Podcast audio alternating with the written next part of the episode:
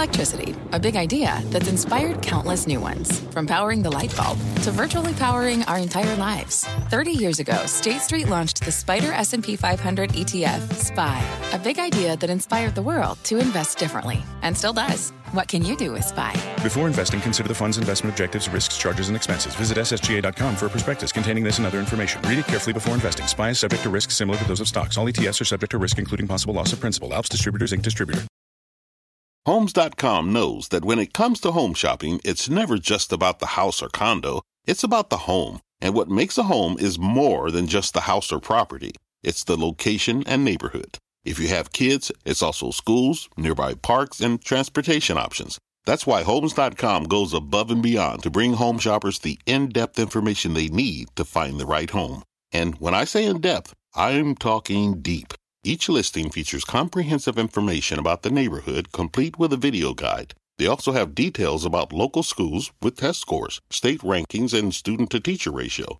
They even have an agent directory with the sales history of each agent. So when it comes to finding a home, not just a house, this is everything you need to know, all in one place.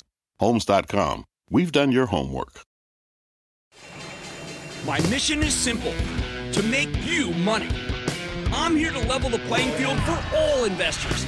There's always a bull market somewhere, and I promise to help you find it. Mad Money starts now.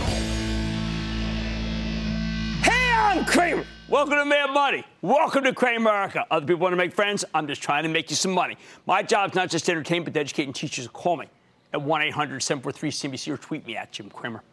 After a day where the Dow shed 125 points, S&P dipped 0.4%, Nasdaq declined 0.25%. We need to add another T to the toxic brew that's got people scared despite an incredible economy. It's no longer just tariffs and trade anymore. Now we've got Turkey to worry about too. I'm talking about the sudden Turkish currency crisis and its impact on our markets. First, though, let's set some ground rules. We need to distinguish between two very different kinds of risks that often get conflated with one another, and I heard them conflated all day today, so I got some real work to do. There's systemic risk, something that could actually wreck our nation's economy, think the Great Recession. And then there's the financial risk. Sell, sell, sell where our stock market might go down because of some exogenous event, like, say, the collapse of the Turkish lira, which you may not even have known about until Friday. That's what caused the weakness, both today and on Friday. And it's totally justified. But it's not the kind of thing that's going to bring the whole world to its knees. And that's what you really need to know. In short, Turkey is financial risk, not systemic risk. How do I know that? Well, a lot of different reasons, but I'll tell you one way. Because I'm one of the few people left in this business who actually traded Turkey during a different crisis, the 1993 fiasco, where the Turks devalued their currency by 40% in a single month. And ultimately needed to bring in the International Monetary Fund to stay afloat. If you pick up Confessions of a Street Addict, still available in many stores, I actually describe owning the Turkish Whirlpool and the Turkish Bank of America back then and go into how devastating it was for the emerging markets. In 1993, I was one of those people that you saw come on TV today. I said, woo, woo, Skyfall beating the drum to anyone who'd listen. This was a crisis of immense proportions. But it wasn't. It just wasn't. As I've been trying to say on Twitter today, it wasn't. In, in truth, it was only a crisis for people who own Turkish securities, own Turkish bonds, Turkish lira. And in my opinion, this current Turkish currency meltdown will ultimately, ultimately play out the same way. However, we know how these crises work. Before Turkey runs its course as a negative, we're going to hear the usual Sturm and Drang, where pundits want to go on record and telling us, look out, the sky is falling, and the contagion, it cannot be contained. The house of pain. Someone should give these guys a reality check. Turkey has a $900 billion economy. Us? 19 trillion. But you can't ignore it. In 1997, a Thai contagion metastasized into an Asian financial crisis. In 1998, a Russian ruble contagion helped take down a, firm called Long Term Capital Management. That was a huge hedge fund, which in turn created major losses for the banks that lent to them uh, and you know what? Caused a real fiscal crisis, at least here, to the point where the Fed had to cut rates. Uh, could Turkey be one of these? Fed have to cut rates? Eh, I don't think so. Uh, or will prove to be one more buying opportunity like any of the more recent crises. The four major Greek tragedies, the three Italian jobs, the two Spanish sicknesses, and the one Cyprus calamity. Those all turned out to be phenomenal moments to buy American stocks, not sell them. But every single one on the first, second, and third day, you heard people say, you got to sell. I think the Turkish torment will be more like these others. But you have to let it unfold first. In the same way, you have to let each new presidential tweet about tariffs or trade work the way through the stock market, generate some losses. Now, why is there any contagion to begin with? Because there are always stupid banks with few risk controls that are willing to lend to emerging markets like Turkey, chiefly in dollars. So when the dollar goes higher, like, like it's been doing lately, Turkey can't pay back its creditors uh, because the exchange rate's just too unfavorable. That in turn makes people start worrying about bank runs, which causes weakness in the financials, which then spreads to the rest of the stock market in kind of a Rube Goldberg like device. And that's what happened Friday. Today, stupidly, the market opened up which then brought out the sellers who didn't get a chance to do their selling on Friday. They just didn't get to escape. They took advantage of the lift to head for the hills all afternoon. But I see this whole exercise as an opportunity. I always tell you to wait for some exogenous shock to take down the whole market, and then you can pounce on the real good stocks. The problem is that when these shocks happen, like Turkey, all sorts of people come out of the woodwork and try to scare you into believing it is the end of the world. It's almost like a cottage industry of people. And they usually do it with a bunch of bogus historical analogies. So, what should you be buying here rather than just try to debunk these people over and over again? They won't let you. They will never let themselves be debunked. So, let's just talk about an action plan First, don't try to outthink these moves. Don't buy anything that can possibly be connected to Turkey, at least not at first. That means you do have to stay away from the banks, not just because bears will claim they're linked with Turkey. Contagion breeds a stronger dollar, and that translates into lower interest rates, which means weaker earnings for the banks. That's actually true. The industrials, well, they can be a tad uncertain too because of the other T's, uh, tariffs and trade. It's not like Turkey obliterates these concerns. In some ways, it intensifies them. Hence, the uh, ways, the, the weakness in the group, and I, I'm not fighting. Remember, again, I'm not choosing to fight. I don't need to because there's so many things that work. What works then? Well, first, there's some tech. I like Alphabet and I like Amazon. I think Alphabet is taking share from Facebook when it comes to advertising, and the company will soon be monetizing Waymo, its autonomous driving business. That's a fourth quarter thing. Amazon's all about retail, the cloud, and advertising. We'll give you more on that later. Second, real obvious healthcare. Here I like uh, the health insurers, chiefly United Health Group, owned by Charitable Trust. You can follow along by joining the ActionAlertsPlus.com club. Centene, we've had on Michael Neidorff many times. Humana, uh, which we just profiled. Uh, Humana, which is a part of the health maintenance that we continue to profile. And then let's remember the hospitals, HCA, which we profiled just last week. So hospitals and health insurers, all right? And I'm indifferent to which ones you pick. These are all domestic. They're crushing the numbers and their stocks rarely come down. Exogenous shocks are just about your only opportunities to buy this cohort into weakness. They don't sell off. So use it. Third, I think the largely domestic retailers will still work, even though they're up a lot, particularly the discounters. Here I'm thinking about Burlington and Dollar General, but also Kohl's because of its tie in with Amazon, where you can return Amazon's merchandise by walking through Kohl's store. Might see something you like. Perhaps Macy's is ready to break out too, something JP Morgan's Matthew Boss recommended today on halftime with Scott Wapner. You remember my game plan last week? Macy's reports at the end of the week. Maybe it's going to be good. Don't overlook the apparel cohort. Michael Kors was extraordinary last week. Ralph Lauren's been on a tear. Tapestry reports tomorrow. That's the old coach. It fits. So does Nike. Fourth, medical devices and diagnostics. And here I want you to consider an Abbott Labs, a Thermo Fisher, Illumina, Intuitive Surgical, Baxter, Becton Dickinson, Medtronic, or last week's guest, Perkin Elmer. I really like that stock if it'll come in. There's no Turkish sensitivity here and not much about tariffs or trade. Fifth, I really do like the domestic cables and telcos. I'm not just cribbing from my friend Joe Terranova this, mor- this morning at halftime. I think T-Mobile, if it could come down, it hasn't come down since it reported. That's a winner. You see that uh, John Legere just tweeted that the eight is available. I paid a lot for the eight. Maybe I should have gone to him. Um, I think that he could that, get through that Sprint deal. By the way, now that Disney's done fighting with Comcast, the parent company of this network, you can buy either or both. Stephanie Link says buy Disney down here. I agree with her. Verizon's a solid yielder. Six the rails. And I've got to tell you, this group never comes in. All aboard! Whenever you hear some company talking about the rising cost of freight, and don't they all? That's money in the bank for these companies. Again, agnostic, Union Pacific, Kansas City Southern, Norfolk Southern, CSX. Go whichever one is brought down by Turkey. You know, when these people come on the chat, you say, oh, turkey currency. Take a look at one of the rails. Seven, this group I am completely enamored of cybersecurity. The issue keeps intensifying as we get more state sponsored cyber terrorism. As we learned last week from Udi Mokady, the excellent CEO of CyberArk. Hey, you see that one? 52 uh, week high. I also like Proofpoint. All right, that's for email security. And then Palo Alto Networks as a general defense against hackers. Finally, number eight, the redoubtable fintech or financial technology stocks. This group's all about Visa, MasterCard, PayPal, Square, and Intuit. Hey, we, stay tuned. We got another one for you, a new one later in the show. Now, there are other less visible plays, but you need to buy stocks that are being brought down by S&P 500 sell programs because that's what the hedge funds bang down when they want to bet against the contagion. Let the algos work for you. There are dozens of one-off stocks that you finally get a chance to buy. Hey, I'll throw some at you. Kellogg, McCormick. Remember when they were on recently? How about Spotify? How many times can I bang, you know, bang, just bang, bang, bang, bang the drum on that one? And then, by the way, Take Two Interactive is so right. Strauss Zelnick.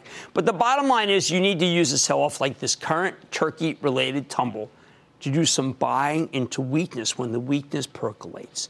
The people of Turkey have my sympathy, but there's no systemic risk here, which means it's safe to take advantage of the fear that's being sown and pick up some of these high quality sectors, best of breed within them, at ridiculously discounted prices. Let's go to Preston in Arizona, please. Preston! Phoenix, Arizona, booyah to you, Cramer. All the way doing? to Tacoma. What's up there, party? You guys, you guys crushed the Phillies. What's going on? A uh, question for you pertaining to company Air Lease, ticker AL. Uh, they seem to be a leader in the aircraft leasing sector. They had another great quarter. The revenue and earnings seem to be on track. Almost all their aircraft are leased through 2021. Um, just last month, they ordered 78 new airplanes from Boeing. Um, question is, with the uptick in the economy and passenger travel growth increasing globally, and all the positives that this company seems to have going for it, do you see AL as a company worth investing in? I, have to tell you, Preston, it's all over the map. I mean, if we suddenly read that the Chinese are canceling orders to Boeing, even though you're absolutely right, they're sold through for a long time, this stock goes down. I've seen it time and again. I don't want you to go there. They are very smart people, but it's not the right stock for this environment. All right, look, I don't think there's a systemic risk with the crisis in Turkey. I'm probably one of the few who said that today, certainly on Twitter. But it means you should be considering buying into the weakness, the high quality stocks that are within each one of these sectors. Oh man, tonight, add brings to the list of companies that can clean up in the pot business and also in fintech. Don't miss my exclusive with the CEO to find out how, and we got some big news. Then, how is the Priceline of old, the once undisputed beast of breed, not just best, but beast in the travel sector, giving such a downbeat forecast as Booking Holdings? What's that all about? I'm investigating. And after an early rally last week, Dropbox fell back to earth, or at least down 10% on Friday. What's with that? I'm helping you make sense of the madness. So stick with Cramer. Don't miss a second of Mad Money. Follow at Jim Cramer on Twitter. Have a question? Tweet Cramer. Hashtag mad tweets. Send Jim an email to madmoney at cnbc.com or give us a call at 1 800 743 CNBC. Miss something? Head to madmoney.cnbc.com. Fact Running a business is not getting easier on your wallet. With higher expenses on materials, employees, distribution, and borrowing, everything costs more. Also, a fact smart businesses are reducing costs and headaches by graduating to NetSuite by Oracle. NetSuite is the number one cloud financial system, bringing accounting, financial management, inventory, and HR into one platform and one source of truth. With NetSuite, you reduce IT costs because NetSuite lives in the cloud with no hardware required, accessed from anywhere. You can cut the cost of maintaining multiple systems because you've got one unified business management suite. You improve efficiency by bringing all your major business processes into one platform, slashing manual tasks and errors. Over 37,000 companies have already made the move. See how you'll profit with NetSuite, and then you can think of all the ways you could be spending the money you save. Company retreat in Malibu, anyone? By popular demand, NetSuite is offering a one-of-a-kind flexible financing program for a few more weeks. Head to netsuite.com to start saving. When you're hiring, the best way to search for a candidate isn't to search at all. Don't search, match with Indeed. Indeed is your matching and hiring platform with over 350 million global monthly visitors, according to Indeed data, and a matching engine that helps you find quality candidates fast. Use Indeed for scheduling, screening, and messaging to connect with candidates faster. Plus, 93% of employers agree Indeed delivers the highest quality matches compared to other job sites, according to a recent Indeed survey. Leveraging over 140 million qualifications and preferences every day, Indeed's matching engine is constantly learning from your preferences. Join more than 3.5 million businesses worldwide that use Indeed. Listeners of this show will get a $75 sponsored job credit to get your jobs more visibility at Indeed.com slash Mad Money. Just go to Indeed.com slash Mad Money right now and support this show by saying you heard about Indeed on this podcast. Indeed.com slash Mad Money. Terms and conditions apply. Need to hire? You need Indeed. When cash is king, this company is on guard. But Brinks rolls out more services than just their iconic trucks. With the stock stalled after a key acquisition, can Brinks help keep your portfolio safe? After a huge rally, sometimes the stock will pause for a breather while it digests its gains. What is the recent trajectory of the Brinks Company, BCO for you home gamers, the cash management business that you most likely recognize from its big armored cars. At the end of May, Brinks announced that it's buying Dunbar Armor, one of their main competitors, and the stock rocketed up 16% on the news. It, you know what? In a nice surprise, that deal just closed today. I think it could be an upward catalyst for a stock that's been trading sideways, even as the company reported a blowout quarter at the end of July. Just a terrific top and bottom line beat. So let's take a closer look with Doug Pertz. He's the president and CEO of the Brinks Company, who's created a tremendous amount of value here in his two years as CEO. Get a better sense of where his company's headed now that the Dunbar deal has closed. Mr. Pertz, welcome to Mad Money. Good to see you, sir. Thanks, Jim. Pleasure to be here. Well, first of all, congratulations. This is a very huge deal. I did not think it was going to close today, so we got a nice bit of surprise. What's it mean for the company? Well, it's exciting because it's a great company, that is Dunbar, right. combining with a great business in Brinks. 90 years plus of three generations of Dunbar, right. a great reputation with employees, great reputation with customers, combining with Brinks. We're excited as can be about that. We think with the combination, we'll create great value for our shareholders as well as great value for our customers. Right, you'll be number one. That's right. cash management. Will you keep both names? Uh, we will see where that goes, but chances are it will migrate to a single name. Synergies? There will be significant synergies. We've already talked about cost synergies in the press release we just put out yes, this evening. So we, we reviewed those again. So cost synergies are very significant over the next two to three years. Uh, 40 to 45 million in cost synergies, which are very significant on a business of this size. Now you know we got involved and started recommending your stock when we saw that there was a, a there was an inflection. We couldn't figure it out. It was actually yes. your management came in and what you've done. Tell us how you managed to get the growth here for a company that's been around since the Civil War.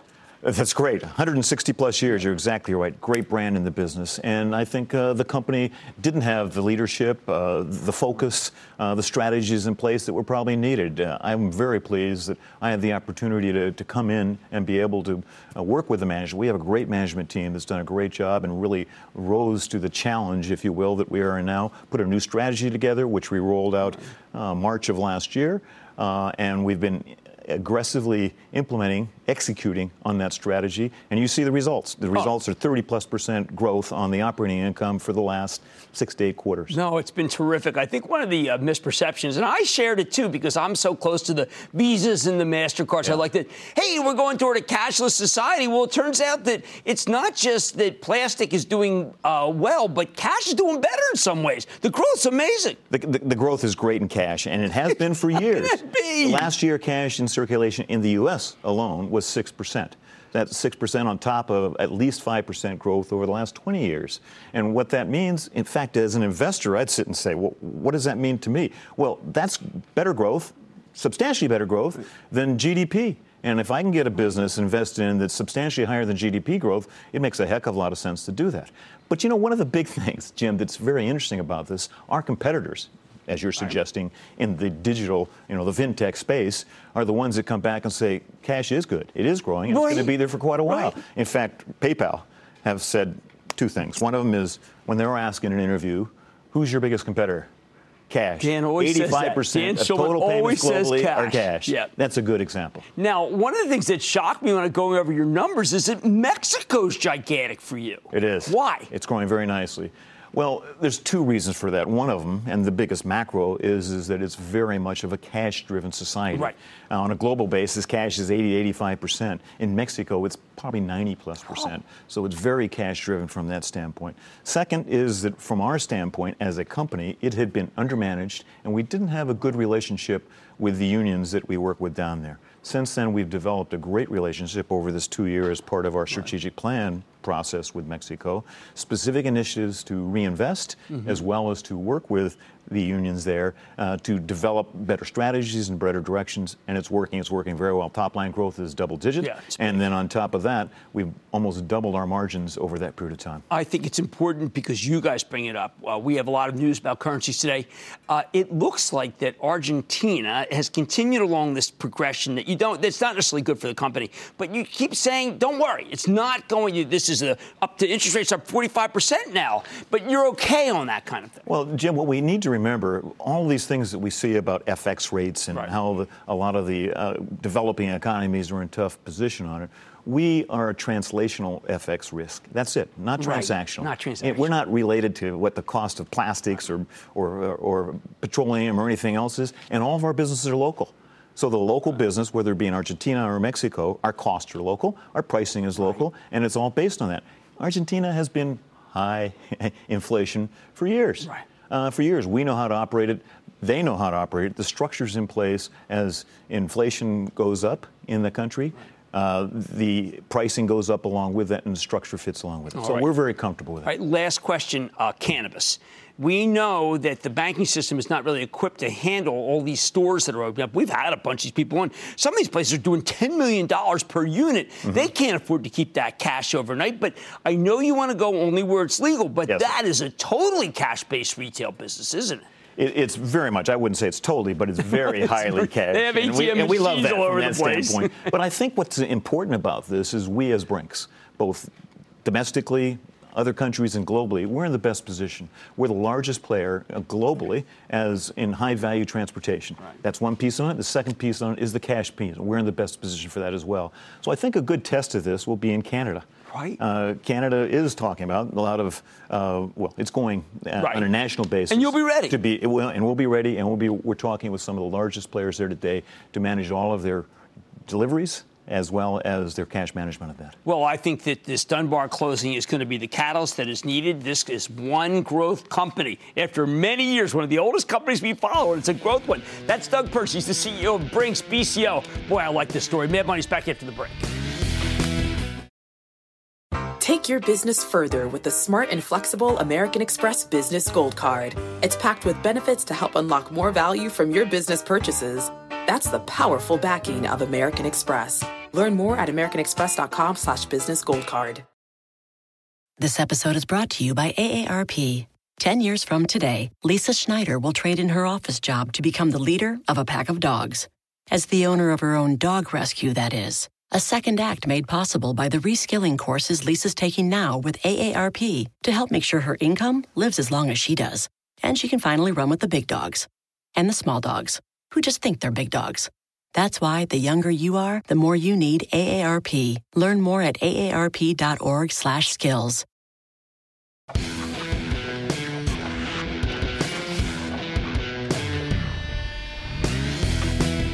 I keep telling you that this is a stock pickers market, that it's not just about the S&P trading in and out, but what does it actually mean? Simple. It means that companies in the same industry that do roughly the same thing have stocks that can move in completely opposite directions. In a word, it's all about differentiation. This is new for this market. This is a market that rewards you for being able to look at two very similar companies and decide, hey, that one's better than the other one. Exhibit A look at the online travel agents.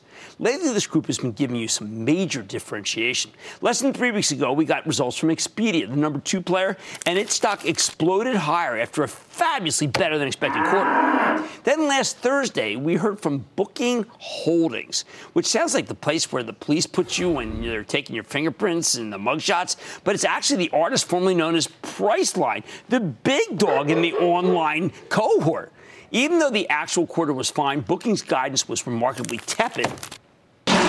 So the stock sold off dramatically. It plunged Sell, sell, sell, sell, from sell, sell. 2,045 down to 1,942 in a single session. Darn things continued to get hammered, falling to 1,854 as of today, and that is a decline of more than 9%. It is a The House of Pain. so what the heck happened here? How is it that Booking Holdings, the price line of old, the company that used to be the undisputed best of breed in the group, is now giving us such a downbeat forecast at the same time that its closest rival, Expedia, is incredibly positive and upbeat about the future. Last week, I explained why Expedia has been such a huge winner. The company's made a ton of investments in its own technology, as well as expanding the business overseas, and lately, these efforts have begun to pay off big time. Expedia's new CEO, Mark Okerstrom, uh, has been doing a terrific job. Uh, I think the stock's got a lot more room to run. I really like the HomeAway business too. So, what went wrong with its biggest competitor, Booking Holdings, aka Priceline? And something did go wrong here. This is a nice object lesson. The company is pretty much the godfather of online travel. It's uh, the Vito Corleone of hotel rooms and airline tickets. But we need to ask ourselves if it's the young, healthy Vito Corleone of Robert De Niro in Godfather Part 2 in flashback sequences, or is it the old, ready to keel over Vito Corleone of Marlon Brando in the original? Hmm. Booking changed its name earlier this year because Priceline is now just one piece of the mosaic that also includes Booking.com, Kayak, Agoda.com, RentalCars.com, and OpenTable, uh, which is just an agglomeration of a whole bunch of things. Booking.com is actually the heart of the business. You may not have used it here in the United States. I've used it a couple times, but you know what? This is really a European brand. It does a huge business over there. So where did these guys go wrong? Okay, before we start casting blame, let me make one thing crystal clear. This stock has been a very good performer long term. I do not want to slight that. It's been a monster. I used to like it all the time. After the past five years, Booking Holdings has given you a 94% gain, and that's far outpacing the 67% run in the S&P 500 over the same period. Hey, that's a good move. Even after a severe pullback last Thursday, the darn thing is still up 7% for the year. However, in recent months, the stock has really lost its mojo, falling roughly 375 points or 17% from its March highs. If you were looking for them, uh, eh, the first real signs of trouble started popping up about a year ago when Booking reported last August. Company posted a bookings, booking, bookings shortfall and gave conservative guidance. In November, they beat their lowered expectations slightly, but the guidance remained cautious. And once again, the stock got hit. That November quarter is when we started, we began hearing a new line from management. CEO Glenn Fogel explained that they were shifting their marketing budget away from the web, in particular Google, which has gotten too expensive. Instead, they'll divert money to TV. Okay, so get this straight out of Google, well, some degree, and then into TV. Now, Fogel admitted this might cause the company's growth to take a near term hit, but he figured the investment would be worth it long term. Still, coming into the new year, though, the stock rallied hard along with the averages. Then, after the big market wide sell off in February, the newly rebranded Booking reported a gigantic earnings beat, solid guidance for the next quarter. Fogel talked about how well the new marketing plan was working, saying the company was getting a better return on investment from its ads. In short, the earlier slowdown seemed to be abating, and the big headwind everyone was worried about, a possibly misspent marketing budget, well, it looked like a nothing burger the stock exploded higher on the news. So far, so good, right? I know I thought, wow, hey, maybe this guy's really got a right game plan here. So, uh, how did we end up where we are now, though? First, the escalating trade war rhetoric sure didn't help. Not good for a travel company that does so much business overseas, and the stock began to slip. Then the dollar started getting strong, which is bad news for American businesses to get most of their sales from overseas. Certainly hurts foreigners trying to come here, too. Still, there was a ton of optimism going into the May quarter. Then Booking delivers a pretty good quarter with a not so hot forecast for the next earnings period. On the conference call, Fogel tried to sound optimistic, but in retrospect, he seemed kind of defensive about his controversial marketing program. Remember, that's you know less money on Google, more on uh, TV. The stock plunged five percent in a day, but then it stabilized in the 2000s. Investors were less optimistic, but they weren't quite ready to give up on this one yet. So when Booking flubbed it again last week, we saw widespread capitulation. There was a lot riding on these numbers. Expedia just shot the lights out. Booking Holdings needed to prove itself. And what happens? We get another top and bottom line beat. Heck, they earned more than 20 bucks a share when the analysts were only looking for 17 and change. But this time the forecast for the next quarter is particularly grim. What's clear is that bookings are slowing. Yet Glenn Fogel blamed the weather and the World Cup before he admitted the new marketing strategy has contributed to the slowdown. I didn't like that. Part of the problem the company scaled back its online ads without ramping up its TV ads fast enough. But the problem here is straightforward. Whatever, it doesn't matter how you slice it, frankly. Bookings growth is slowing whether you're looking at room nights booked or total bookings or revenue. And based on management's guidance, the slowdown is going to get much worse. They just delivered 15% bookings growth. Now they're looking for 6 to 9% next quarter. They posted 17% revenue growth. Now they're talking about 6 to 9% revenue growth next quarter. And the midpoint of their earnings forecast is $2.5 below what Wall Street's expected. This is even worse than it looks because these are ugly numbers for the third quarter, which is the most important time of the year for travel companies. Everybody goes on vacation at the end of the summer. And the kicker management was totally tone deaf. Rather than admitting they need to fix these problems, they basically blame the quarter's weakness on people in England, France, Belgium staying home to watch the World Cup. Geez, guys, I mean, maybe this is what happens when you shift your marketing budget from Google to television. So where can Booking Holdings go from here? Here's the core problem. When Booking, Booking decided to reallocate its ad spending, sacrificing sales in order to boost profitability, they basically opted to become a value stock rather than a growth stock. Now, that's my view, but that's what I think is happening here. And the thing is, investors pay more for growth stocks. That's why Expedia sells for 21 times next year's earnings estimates, and Booking sells for less than 19 times next year's numbers. So let me give you the bottom line of what's a complicated story, but uh, know, so many of you have asked me about this. I had to explain At the moment, Booking Holdings is neither fish nor fowl. It doesn't know if it's a growth stock or a value stock. As long as that's the case, I think you should avoid it. Stick with Expedia, which is doing great with a growth story that's very easy for investors to understand. Let's go to Gail in Connecticut. Gail. Booyah, Eagles, man. Yes, let's go, birds. Considering the Supreme Court PASPA ruling, I'm wondering what company is in the best position to be a moneymaker with legalized gambling. Could it be Caesars Entertainment? No, uh, we have said that it's Pinnacle Entertainment (PNK). It avoids a lot of the issues that we have also from uh, from China, and it's got a decent balance sheet. China being Macau, so let's not outthink it. PNK is the way to go. And thank you for the Go Birds. And yes, I'm not worried about Alshon Jeffery. I just waited on Twitter about that. He'll be good to go. Maybe not the first couple games. There you go. There's my ESPN note for today. All right. Until Booking Holdings figures out whether it's a growth play or a value play, we have an easy call here. We're going to stick with Expedia. Much more mad money ahead. Dropbox certainly stayed true to its name last Friday, dropping 10% of earnings. Is it a buying opportunity or is it a red flag? That Apple may have won the race to a trillion bucks, but could Amazon be hot on its trail? I'm giving my take on what's ahead for the company. And your calls, rapid fire, in tonight's edition of the Lightning Round. So stick with Cramer.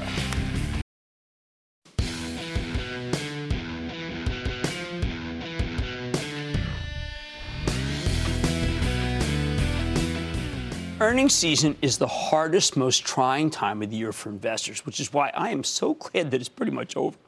With so many companies reporting all at once, it's hard to keep your facts straight.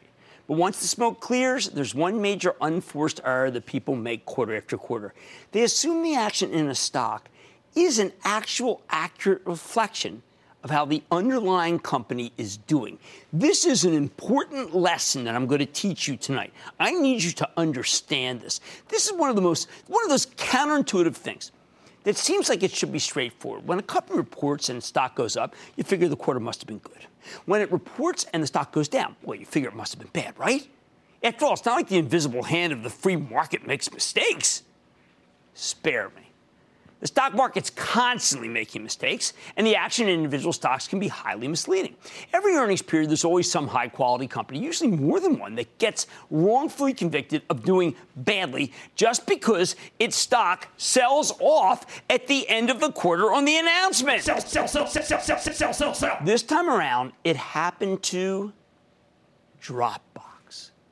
Dropbox, the online storage and digital collaboration platform. I've been a fan of Dropbox since it came public in March, but last week its stock went kind of crazy. From Monday through Thursday, Dropbox screamed higher, climbing from $30 to $34 and change, 30 to 34. Keep that in mind. However, the, this whole move was in anticipation of the quarter they reported on Thursday night. Buyers stampeded, stampeded into the stock, assuming the results had to be great. And you know what? They were. Dropbox did report a great quarter. Let me repeat that. Dropbox reported a great quarter.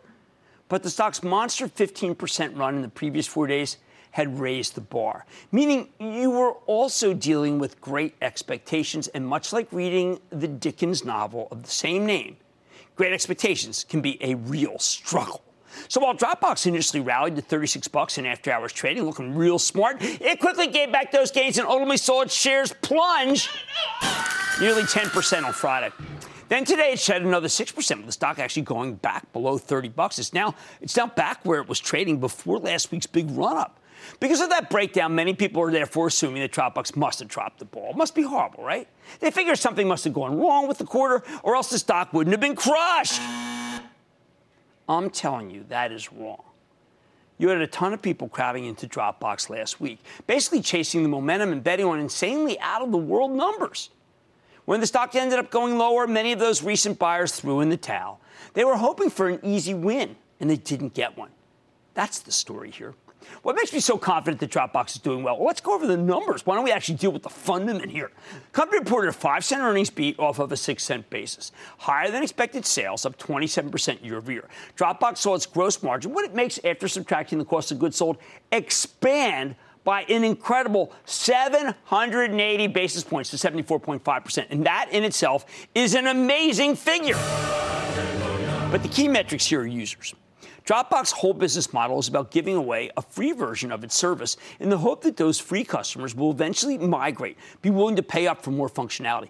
They have more than a half billion registered free users. That's a huge pool of people to pull uh, paying customers from. And it's one of the reasons I've been such a believer in this story. Sure enough, Dropbox now has 11.9 million paid subscribers. That's up 20% year over year and higher than the analysts were expecting.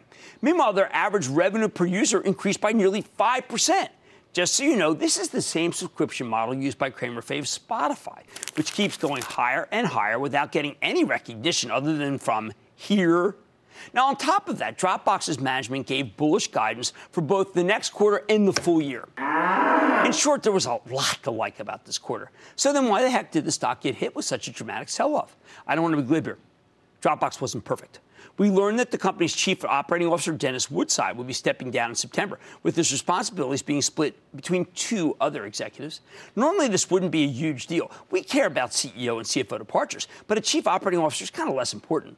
Remember, though, Dropbox had run up dramatically going into the quarter, which meant that potential sellers were looking for any excuse to ring the register. It didn't help that CEO Drew Houston, whom I like very much, kicked off the conference call by making a big fuss about how much Woodside would be missed. I, I, it was so compelling, I actually started wondering hey, wait a second. I mean, maybe this company's going to be hurt really badly because of his departure until I thought it through and recognized how strong the business is. On top of that, there were some nits to pick with the actual quarter. The company's net cash from operating activities up 30% year over year was a tiny bit light versus what the analysts were looking for. Dropbox's free cash flow came in higher than expected, but they didn't raise their full year free cash flow forecast. Was management simply being conservative, or did they have reason, some reason to think that the cash flow might be a little underwhelming in the second half? I think it was the former. But if you're looking for flaws, this is another one. Finally, Dropbox only raises full year operating margin guidance by 50 basis points. Again, you might have expected a bigger boost to the forecast. Maybe this means they're planning to spend more money in the second half. However, you really have to twist yourself into a pretzel to stretch any of these issues into serious problems. In short, Dropbox reported a great, albeit not quite perfect quarter. There was one legitimate reason for the stock to get slammed that I could find but it has nothing to do with Dropbox's actual operating business. Remember, this company came public in late March. Normally, after an IPO, there's a six month lockup on insider selling. And often, when the lockup ends, that insider selling can really hurt. Last week, Dropbox shortened the lockup period. Rather than ending on September 18th, it's now going to end on August 23rd. That is just 10 days from now. Now, I don't think it really matters whether they end the lockup in two weeks or six weeks.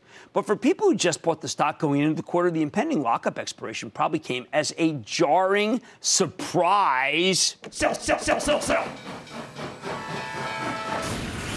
At the end of the day, though, Dropbox sold off after the quarter because the stock was inundated with hot money the darn thing had rallied for nine straight sessions. So when they actually reported, these hot money guys just sold on the news. And look, this has happened before. As Eric Jhonsa, my colleague at TheStreet.com, and wow, what a great tech writer he is, points out, Dropbox saw its stock surge 40% in the span of just a few days in June on nothing more than vague buyout speculation. Then in less than two weeks, Dropbox gave up that entire move. The stock is a wild trader. So what do you do with it here? Look, I'm still a believer in this story, maybe more so down here. Dropbox has a terrific subscription based business model.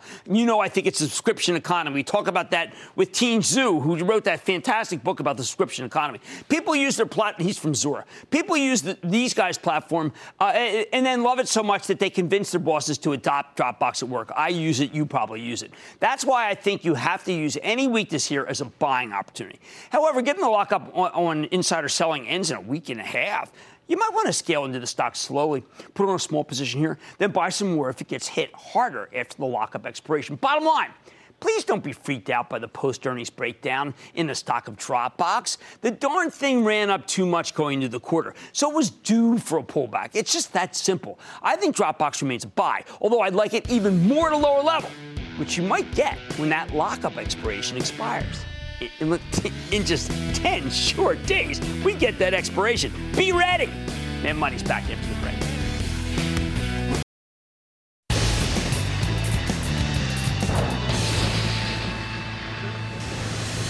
It is time. It's over the light red. What's up, Rep? Goes and then the light round is over. Are you ready, Ski? That is over the light round question. I'm going to start with Jerry in Utah. Jerry. A big Rocky Mountain booyah to you, Jim. I appreciate all the great books that you've written. My favorite is Confessions of a Street Addict. Jim, I'd like your opinion on me buying shares of a cruise company. The one I've been looking at is Carnival Lines. Do you think it's the best of breed? I think it's good, but I think Norwegian has better growth, and I think that the uh, proof is in the pudding. The numbers we just saw from Norwegian were excellent. I need to go to David, New Jersey. David! Uh, good evening, Jim. I'm calling tonight about MTW, Manitowoc Company. I, I, it is unfathomable that, that stock can be as low as it is. I'm not buying it at $800 million. If you can put it away, I suggest you do so. How about John in New Jersey? John. George, I'll make it. I'll make it up to you. Thank you, George. Hi. I mean it. What's I'll make it up to you. John, you're on with Jim. Yes. Yeah, go ahead and you're up. You're up, man. Jim Cramer, yeah. old John from the Jersey Shore, up down the road from where you live. Absolutely, Jim, man. Old, We're Ocean uh, Grove's finest. What's up? Uh, okay, I'm uh, an old uh, admirer and uh, mentor of yours, going back to the radio shows. Oh, geez, long time ago. Bullshit. How can I help? All right, uh, your opinion on Tootsie Roll. Had it for years, bought it Everyone keeps thinking, John, that one day they're going to get a bid. They've never gotten a bid. They don't really have a lot of growth. Without a bid, the stock is just going to stay right here in flatline. What can I say? And I can't recommend stocks on a takeover basis if I don't think the earnings are exploding I don't see them exploding. Let's go to Edward in Georgia, please. Edward. Hey, Jim. I bought GreenSky when they IPO'd in May. They beat earnings. They confirmed their outlook for the year, but the stock just keeps falling. Do I hold or sell? You know what? It makes no sense to me if this thing just keeps getting killed. Killed. I, I, I have to do work on it. I mean, I, I, don't know. It seemed like an ideal fintech name when it came public. It's not working. Let me do work. I need to go to Rich in New Jersey. Rich. Hey, Jim, and greetings from Stone Harbor, New Jersey. Oh, my. Philadelphians love Stone Harbor. What's up? Thank you. I'd appreciate your take, Jim, on Universal Display, which oh is symbol my, OLED. You know, it, it, see, it, it falls and rallies with Apple and what Apple's doing. It's too hard for me these days. And that, ladies and gentlemen, of the Lightning Round! The Lightning Round is sponsored by TD Ameritrade.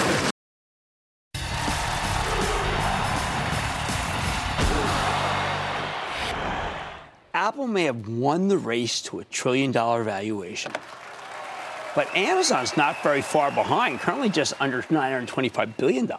Last week, there was a moment where it looked like Apple might surrender its perch when a state controlled Chinese newspaper strongly implied that the iPhone maker would be in the crosshairs if President Trump didn't relent on his tariffs. But on Friday, Apple CEO Tim Cook made a pilgrimage to Donald Trump's golf club in Bedminster, New Jersey, to have dinner with the president and his wife.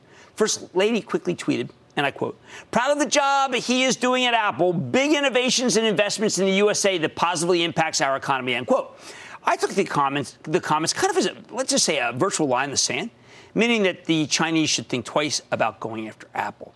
That, along with the epic buyback, helped push the stock to a new all time high today. Remember, the repurchase program has been a huge difference here. When Apple reported, its CFO, Luca Maestri, sat down for an interview with me and Josh Lipton, where he made it clear that he tries to buy the stock aggressively when it's down because he believes it's undervalued. I don't think fears of a Chinese boycott deterred the largest buyback in the history of the universe. But the one to watch right now, the stock that could that could place in horse racing parlance, is Amazon. This is truly a dazzling company that gives you so many different ways to win. Not that long ago, the president was pounding away at the mistaken notion that Amazon was abusing the U.S. Postal Service, taking advantage of what he viewed as a sweetheart contract. The president's heavy handed tweeting drove the stock from the 1500s down to the 1300s. But Amazon's been going pretty much straight up since then. The incredible thing is that this move's being powered by three different boosters, not one. It's powered by retail, the cloud, and advertising. Earlier this year, Jeff Bezos revealed that Amazon Prime had more than 100 million members. That is a shocking revelation for a man who almost never gives you any specifics if he can avoid it. That figure showed you just how entrenched the company is in retail. Not that we really needed more proof. When you consider the rapid growth rate, Amazon's retail business could be worth nearly as much as the whole entire company is right now. Hey, let's call it $800 billion. You want to be conservative? $800 billion. What about the cloud? Okay, lately we've been hearing a number of stories about how Amazon Web Services is pulling away from Google Cloud and Microsoft's Azure, its two major competitors. I think it's not so much that Amazon's pulling away, it's more that they've got a fantastic lead and they keep maintaining that lead no matter what their rivals do. I think the web services division all by itself could easily be worth, are you ready? 500 billion. So now we're up to 1.3 trillion dollars. And then along comes a piece of research today, very thoughtful from Piper. It's titled Amazon advertising profits likely to exceed AWS, that's Amazon Web Services, by 2021. Exceed. It's an incredible note. The key takeaway they think that Amazon's ad business could be worth 150 to 190 billion dollars because it's growing so fast. Piper sees it as, an I quote, massive driver of current and future profitability, end quote. They're talking about ad revenues doubling from 8 billion to 16 billion by 2020 a revenue stream that's barely into the stock price right here. Add that all up, and on sum of the parts basis, you could make a credible case that Amazon should be worth $1.5 trillion. And that is up substantially from where it's now trading. Now, we know that Apple's growth comes from its ecosystem and its subscription revenues. These are accelerating, keeping its market capitalization ahead of Amazon's for the moment. However, after reading the Piper piece, I think you got a green light to pay more for Amazon, which, unlike Apple, has no real beef with China. In short, I'm betting Apple won't be the only company in the trillion dollar club for much longer because I think Amazon's about to join right in. Stick with Cramer.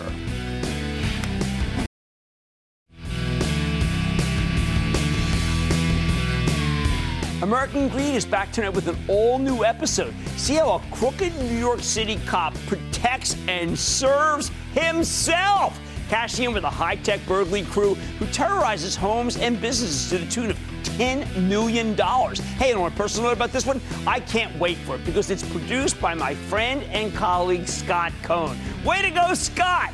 Okay, we have Turkish turmoil, and it's not over because people are going to foment more and more negativity and use it as a reason to do some selling. It's called profit taking, but there's not systemic risk. You've got my list of what to buy. Let the market bring them down to you. We usually don't get these opportunities, and when we do, we should be thinking, take them. Don't run from the mall. Run to the mall and get the best stuff. I like to say there's always a bull market somewhere. I promise I'll to find it just for you right here on Mad Money. I'm Jim Cramer, and I will see you tomorrow. This podcast is supported by FedEx. Dear small and medium businesses, no one wants happy customers more than you do. That's why FedEx offers you picture proof of delivery packageless and paperless returns, as well as weekend home delivery to 98% of the U.S. on Saturday and 50% on Sunday. See the FedEx service guide for delivery information. FedEx Ground service is also faster to more locations than UPS Ground. See what FedEx can do for your business. Absolutely, positively FedEx.